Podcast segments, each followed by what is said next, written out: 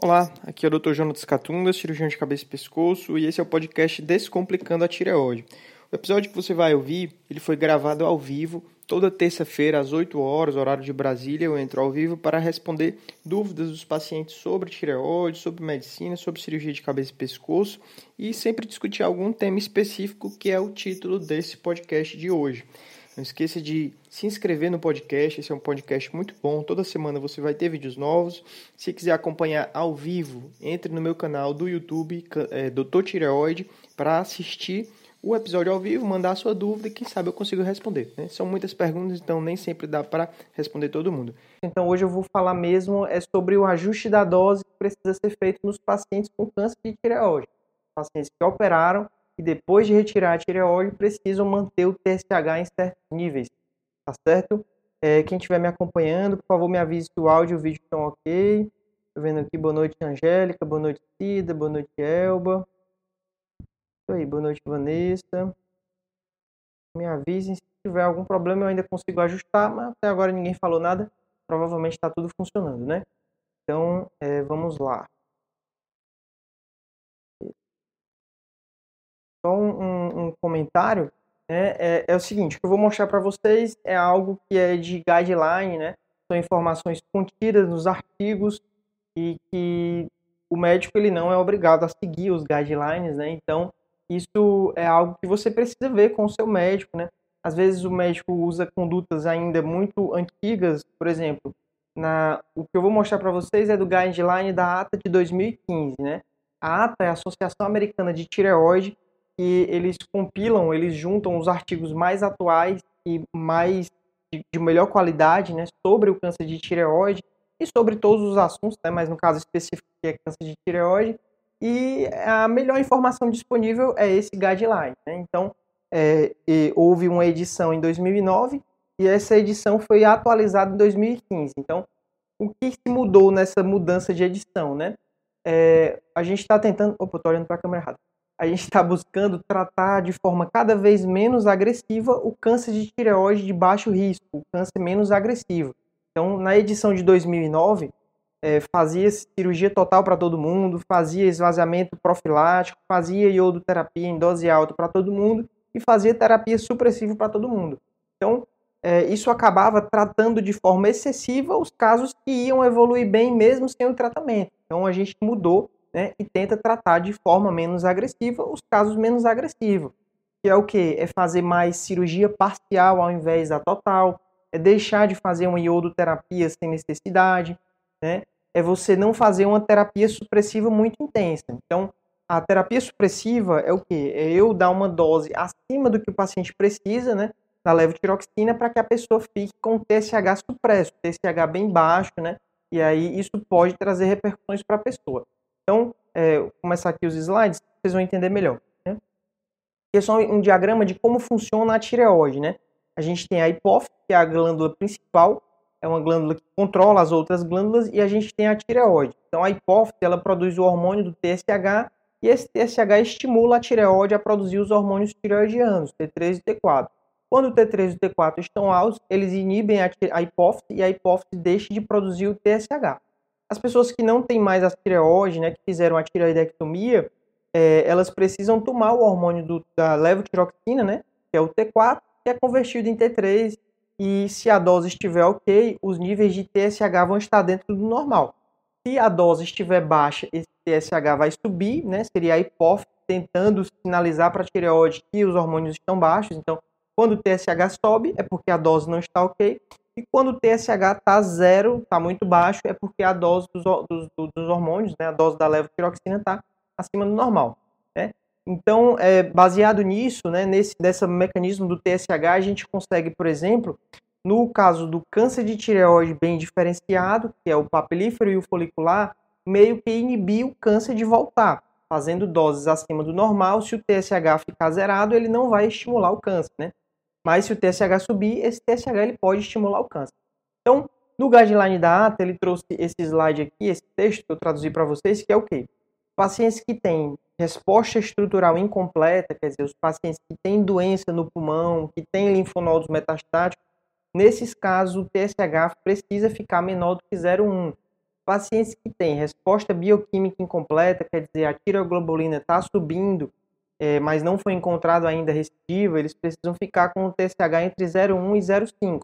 Os pacientes de alto risco, né, pacientes que tinham vários fatores de agressividade, mas que tiveram resposta completa, esses ficam entre 0,1 e 0,5.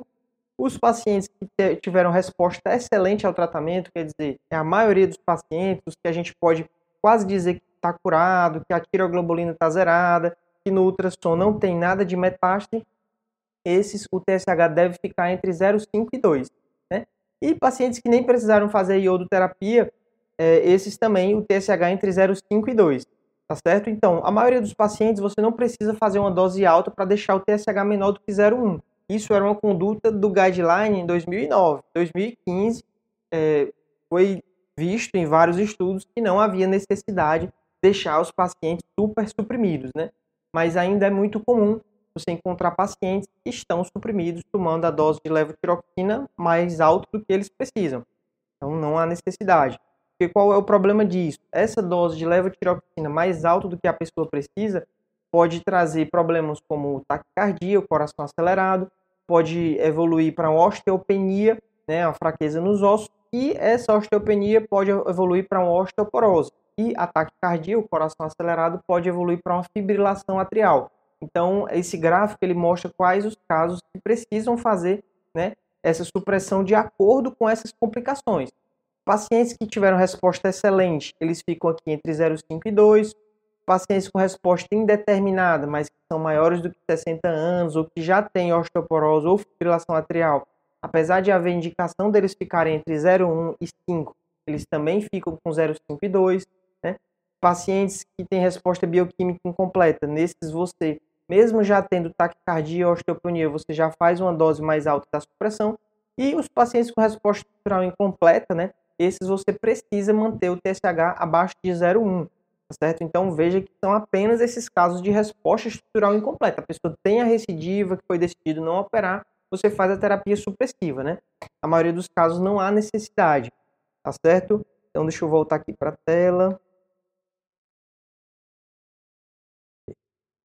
Então, assim, é, como é que a gente atinge isso, né? Vamos dizer, por exemplo, que o seu TSH está 2 e a gente quer que ele fique né, entre 0,1 e 0,5. Para que isso aconteça, a gente vai aumentar a dose da medicação, aumentar de 100 para 125, né?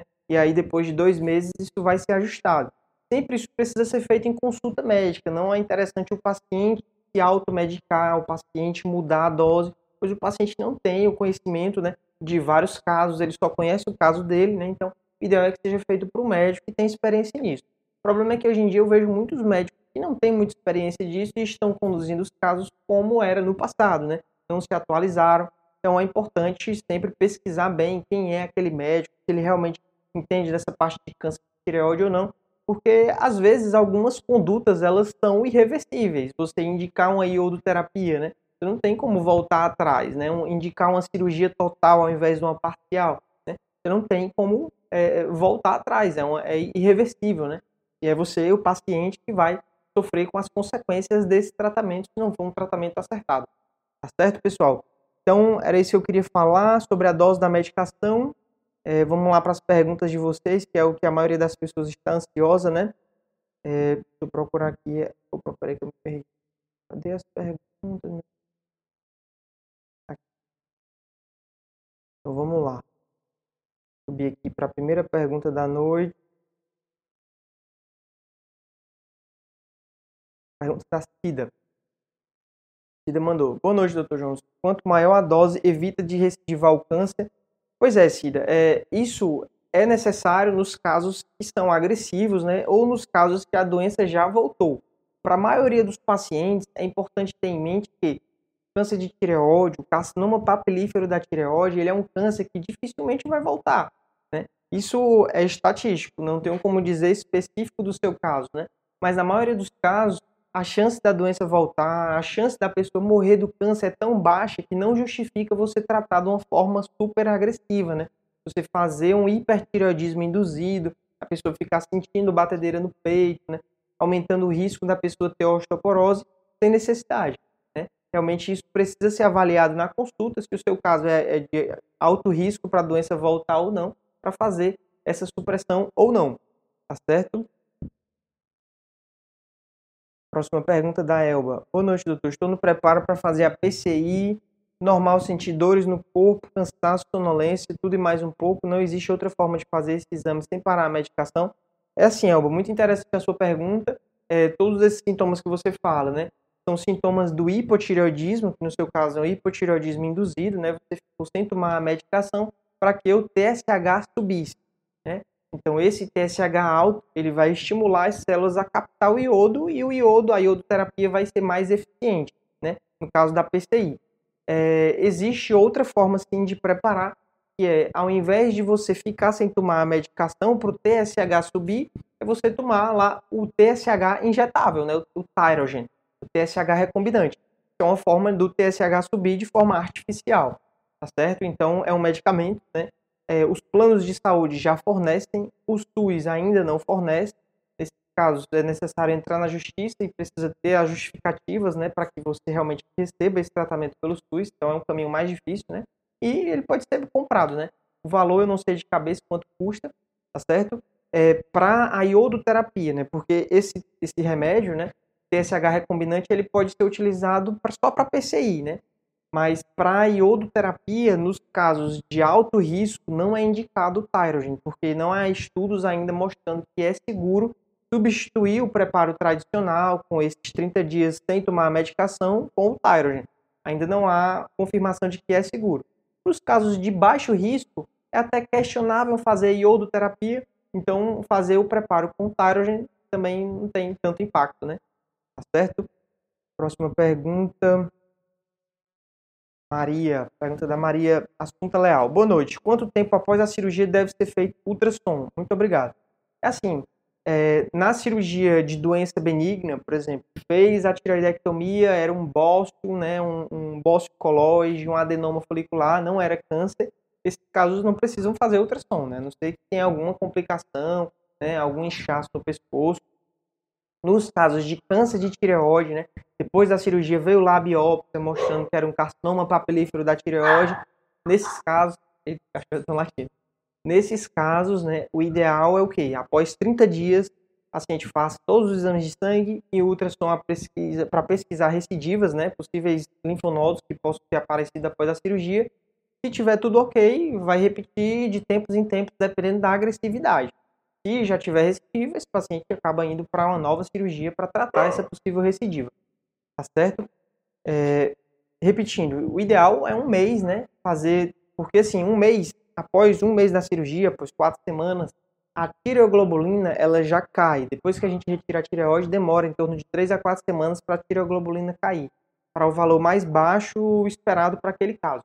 Também é o período que a gente vai avaliar a parte hormonal, né? Depois que tirou a tireoide, vai repor com hormônio e também aproveita e faz ultrassom, pesquisa de doença. Tá certo? É como se a gente fizesse o que a gente chama de estadiamento, né? Saber como é que a paciente está após a cirurgia, o grau da doença. Próxima pergunta da Isabel. Doutor, sinto dor de ouvido. Será que tem a ver com os nódulos na tireoide? Estou com quatro. Sinto dor de todos os lados, inclusive no istmo. Fazer a PAF segunda, são sólidos com microcalcificações. É assim, Isabel, não tenho como avaliar, seu caso sem examinar, mas geralmente nódulo na tireoide não tem qualquer relação com dor de ouvido, tá certo? precisa procurar um médico o otorrino para examinar o ouvido, né, fazer os testes apropriados para saber o que é isso. Próxima pergunta da Maura Virginia. Boa noite, doutor. Vou fazer iodo próximo dia 19. Vou me internar às 7h30 da manhã. Por quantas horas terei que ficar na clínica? Vai ser 100 de iodo. É assim, uma pergunta interessante. Até a dose de 50 miliquiris, né, ou 30 ou 50, que é a dose ablativa, que serve mais para zerar a tiroglobulina, essa dose pode ser feita de forma ambulatorial. A pessoa toma o remédio, e vai para casa ficar em isolamento em casa, né? evitar ter contato com as pessoas em casa. Acima de, acima de 50, né, no caso de 100, o ideal é que a pessoa fique no, no, na internação, né? fique lá hospedada no hospital, né? quase um quarto de hotel. Ela vai lá ficar durante um, um a dois dias, vai depender da eliminação do iodo do corpo. Então, quanto mais água beber, mais vai ser eliminado do iodo mais rápido, tá certo? Então, provavelmente você vai ficar internado por um a dois dias. Tá bom, Virginia? Eu tenho alguns vídeos explicando melhor sobre a iodoterapia. Próxima pergunta da Lúcia. Boa noite, doutor. Tenho nódulos lado esquerdo, direito. As duas últimas funções deram inconclusivo. Aqui uma mensagem. Último ultrassom deu TIRADS 3, metástase 1, não quero operar. É, tá estranho essa metástase 1, Lúcia. Não sei o que isso queria dizer, né? É, é assim, função... Cadê? TIRADS 3 quer dizer que o nódulo ele não é muito suspeito, né? TIRADS 4 e 5 são nódulos mais suspeitos. E resultados inconclusivos é, é, aquela dúvida, né? A gente não sabe realmente se é um nódulo benigno ou maligno, né? O importante é se for um nódulo grande, que estiver causando sintomas, que estiver crescendo, nesse caso é interessante operar. Mas se for um nódulo muito pequeno, não estiver lhe atrapalhando em nada, que pelo ultrassom ele seja fácil de acompanhar, de aspecto benigno, pode ser que não tenha indicação de operar. Né? Quanto a essa parte de cirurgia, é muito importante procurar né, um médico que você confie, pois às vezes há indicações exageradas de cirurgia né, por alguns cirurgiões, principalmente cirurgiões que precisam ter um volume de cirurgia para compensar financeiramente. Às vezes, cirurgiões de plano de saúde indicam cirurgias demais para ganhar pelo procedimento. Às vezes, pelo SUS, isso também acontece. Então, infelizmente, tem que se proteger quanto a isso, né? Em procurar um médico ético, né, para tratar. Infelizmente, a medicina hoje em dia está mudando muito, né? É difícil encontrar um médico bom. Próxima pergunta da Vanessa. Vanessa mandou na primeira parte da pergunta. tive câncer, vai fazer 5 anos, agora apareceu linfonodos reativos e a tireoglobulina está 2.2. Será que a referência é, é, assim, Vanessa? Para o câncer de tireoide, carcinoma papilífero, a referência não é aquela que aparece no laboratório. A referência é menor do que 0,02, não, menor do que menor do que 0,2, né? E até 1 a gente considera a resposta bioquímica indeterminada. Acima de 1 é recidiva bioquímica, né? Então, uma tiroglobulina de 2,2, o ideal é procurar uma possível recidiva, pois pode ser que seja uma recidiva do câncer. Tá certo, Vanessa? Isso vai depender também dos valores de TSH, né? Se o TSH tiver subido, é normal a tiroglobulina subir também. Então, se mudou a dose da medicação, pode ser que a dose faça esse TSH subir e aí a tiroglobulina sobe também, tá bom? Mas precisa ficar atenta quanto a isso, né? Uma tiroglobulina que vinha zerada e subiu, subiu para 2.2, pode ser que tenha recidiva. Próxima pergunta da Lúcia, né? A segunda parte da pergunta da Lúcia, a Lúcia que tem nódulos na tireoide, ela mandou aqui.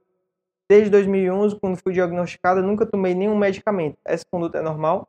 É assim, Lúcia. Nódulo na tireoide não se trata com remédio, né? É uma doença que não existe nenhum remédio, então não há indicação de tomar nenhum remédio, né? Nos casos em que há é, nódulo na tireoide e doença hormonal, como hipotireoidismo ou hipertireoidismo, a pessoa toma um remédio para o hipotireoidismo ou para o hipertireoidismo. Ela não toma remédios para os nódulos, certo? Próxima pergunta da Sara, né? Doutor, boa noite. Uma dosagem de 100 mg de iodoterapia aumenta a chance de futuramente ter leucemia? É assim, Sara, existem estudos populacionais, que eu já até comentei aqui no canal, né, estudos que acompanharam milhões de pessoas né, que fizeram iodoterapia e comparou com um grupo de pessoas saudáveis que não fizeram iodoterapia e eles viram que existe uma tendência das pessoas que fazem dose 150, 200 ml de iodoterapia de desenvolver após alguns anos né, uma possível leucemia. Isso não é para todos, é para pouquíssimos casos, né? É, só comparado com a população normal, essas pessoas têm uma incidência maior. Não quer dizer uma certeza que você fazer iodoterapia você vai ter leucemia, né? O importante é o paciente saber que se foi indicada essa dose de iodoterapia é porque você está tratando um câncer de tireoide. Então, o ideal é o quê? Sobreviver a esse câncer de tireoide para só depois se preocupar com outro possível câncer, né? Essa recomendação, esses artigos feitos para mostrar que existe essa possibilidade a leucemia é muito mais para que nós, médicos, é, evitemos usar demais a iodoterapia. Né? Como eu vejo colegas indicando iodoterapia sem necessidade. Né? É uma arma que você deve usar nos casos de médio a alto risco. Né? Você não deve usar para um paciente que tem baixíssima chance de recidiva né, usar um tratamento desse. Tá certo? Então, é, não é para se alarmar, né? Se há indicação, você tem que fazer a iodoterapia para reduzir a chance de recidivas? Ou até tratar já uma possível recidiva. Vai ficar pensando numa possível leucemia, pois isso é muito raro. certo? Boa noite, Lene. Próxima pergunta. Boa noite, doutor. É normal uma demora para acertar a dose da levotiroxina? Fiz a tiroidectomia total em maio, meu TSH atual é 25. É, hum, demorar em maio do ano passado já está um bom tempo, né? Não é normal demorar tanto tempo, não. A maioria dos pacientes, na primeira, primeira vez que eu passo o primeiro remédio, já é a dose correta, né? E aí, se não foi ajustada ainda, no segunda ou na terceira repetição dos exames, já tem acontecido, né? O mais importante nesse processo de ajuste de dose de TSH é o paciente tomar de forma regular. Na maioria das vezes, o problema é o paciente, né? não é a dose da medicação. Às vezes o paciente esquece de tomar, toma em hora é, errada, muito flutuante, toma muito próximo da alimentação, ou um dia toma próximo da alimentação, no outro dia faz duas horas de jejum, faz uma sanfona né, no uso do remédio e isso acaba atrapalhando né, as dosagens né, do, do exame e, e, dificulta ajustar a dose, tá certo? Não é normal demorar tanto tempo, não. Também é importante, né, outro ponto sobre a, a marca. É, as marcas, elas são muito boas, né? É, o ideal é o quê? É você não ficar trocando de marca todo mês, né? Um, um mês tomar o genérico, no outro mês tomar uma marca, porque o que acontece é que os miligramas de cada comprimido, eles variam. Então, tem lá nas duas caixas 100 microgramas, mas a absorção no corpo ela acaba sendo diferente, porque as substâncias do comprimido, além da levotiroxina, elas são diferentes, né? Um comprimido é feito com uma cor e um formato, outro comprimido é feito com outras substâncias, outra cor e outro formato. Então acaba que isso interfere na absorção, né? Isso interfere, logicamente, no ajuste da dose, tá certo? Então, a próxima pergunta, cadê? Pergunta da alma não é bem uma pergunta, ela só falou que toma 125 depois da cirurgia. Próxima pergunta da Lu Almeida. Boa noite. O remédio perde massa muscular? É uma boa pergunta. É, caso a pessoa esteja em hipertireoidismo por conta da medicação, ela pode sim perder massa muscular. Né? Mas isso só acontece nos casos em que a pessoa está tomando a dose acima do normal. Quando a dose está dentro do normal, não tem esse problema, né? Acaba é, ficando tudo ok. Próxima pergunta da Leni Gomes. Plumer é caso cirúrgico? É assim, doença de Plumer é o chamado nódulo tóxico. É, é um dos, uma das causas de hipertireoidismo. É um nódulo na tireoide que virou autônomo. Ele começa a produzir hormônio de uma forma meio desordenada. Um nódulo só, né? A tireoide está toda normal, mas tem um nódulo lá. Quando faz a cintilografia, ele aparece como um nódulo quente. É um nódulo captou o marcador e ficou bem aceso né, na cintilografia. Atualmente, um dos melhores tratamentos para a doença de Plumer é a cirurgia, né? É você fazer uma cirurgia parcial, e aí tanto resolve o problema do nódulo, você remove o nódulo, quanto você trata o hipertireoidismo, tá certo? Então, é, muitas vezes é cirúrgico sim. Boa noite, Eliana, boa noite, Gleice, boa noite, Stella. Procurando aqui a próxima pergunta. Pergunta da Susan, pergunta muito interessante sobre o tratamento, né? Por que algumas pessoas engordam muito mesmo tomando hormônios após a tiroidectomia total?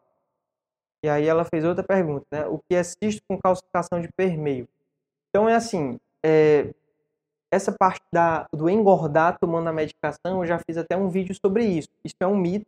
Essa medicação ela não interfere no ganho de peso. Né? O que acontece é que é, é, muito comum a pessoa marcar ali, a partir daquele momento que ela iniciou o tratamento, ou a partir daquele momento que ela fez a cirurgia, ela começar a observar ganho de peso. É, e isso é, é, algo que iria acontecer independente da medicação. Né? A gente não tem como uma pessoa exatamente igual para comparar, mas os estudos populacionais eles fizeram isso, pegaram milhares de pessoas que operaram, fizeram a tireoidectomia total, compararam com o grupo controle de pessoas que não fizeram a cirurgia e ao longo dos anos, de décadas, viram que não havia diferença no ganho de peso, né? Cruzando para a mesma idade e sexo, né? Então, uma pessoa de 50 anos que operou e uma pessoa de 50 anos que não operou, né? Essa pessoa que operou e tomou hormônio, ela engordou na mesma taxa do grupo que não operou, né? O que toma medicação. Não tem relação com, com a medicação o fato de engordar. A pessoa ia engordar porque faz parte do envelhecimento, né? Você ter um ganho de, de gordura tá certo? Não é porque toma essa medicação, não. Que acontece também é que quando a pessoa está em hipotireoidismo, quando a dose não está ajustada, ela tem uma tendência maior a ter retenção de líquido. Então ela fica é demasiada, fica inchada, né? Mas é por causa de líquido. Quando consegue ajustar a dose, esse líquido todo vai embora. Tá bom? Cisto com calcificação de permeio, a calcificação próxima do cisto, né? Isso é algo que pode aparecer no ultrassom ou pode aparecer na biópsia da cirurgia, né? É algo benigno, né? Tem muito que se preocupar.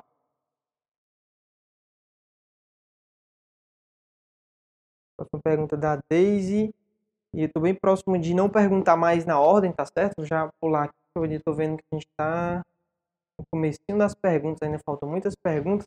Já está com 26 minutos, então a partir de agora eu vou sortear, tá bom?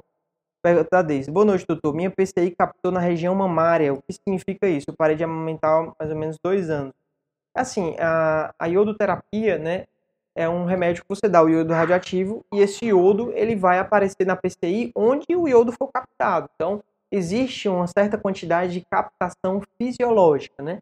As mamas podem captar de forma fisiológica, o marcador ele pode aparecer no trajeto, né? No, no intestinal, pode aparecer no estômago, pode aparecer no fígado, no rins, na bexiga. Isso não quer dizer nada alterado, mas pode ter uma captação focal na mama, possível metástase do câncer de tireoide. É algo super, hiper, mega raro, mas isso deve estar lá escrito no seu laudo, né?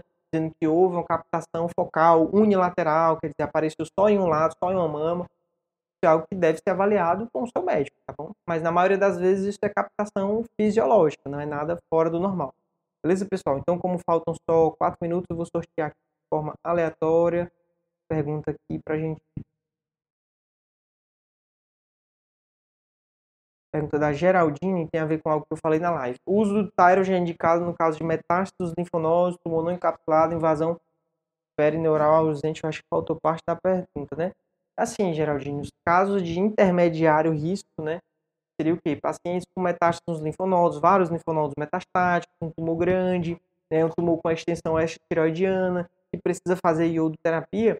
Existem esses dois caminhos. O Tyrogen, que ele é muito mais cômodo para o paciente, né, mas não existe estudos comprovando a segurança dele no fato de ele induzir a captação do iodo radioativo, e o caminho tradicional, com 30 dias suspendendo a medicação, né?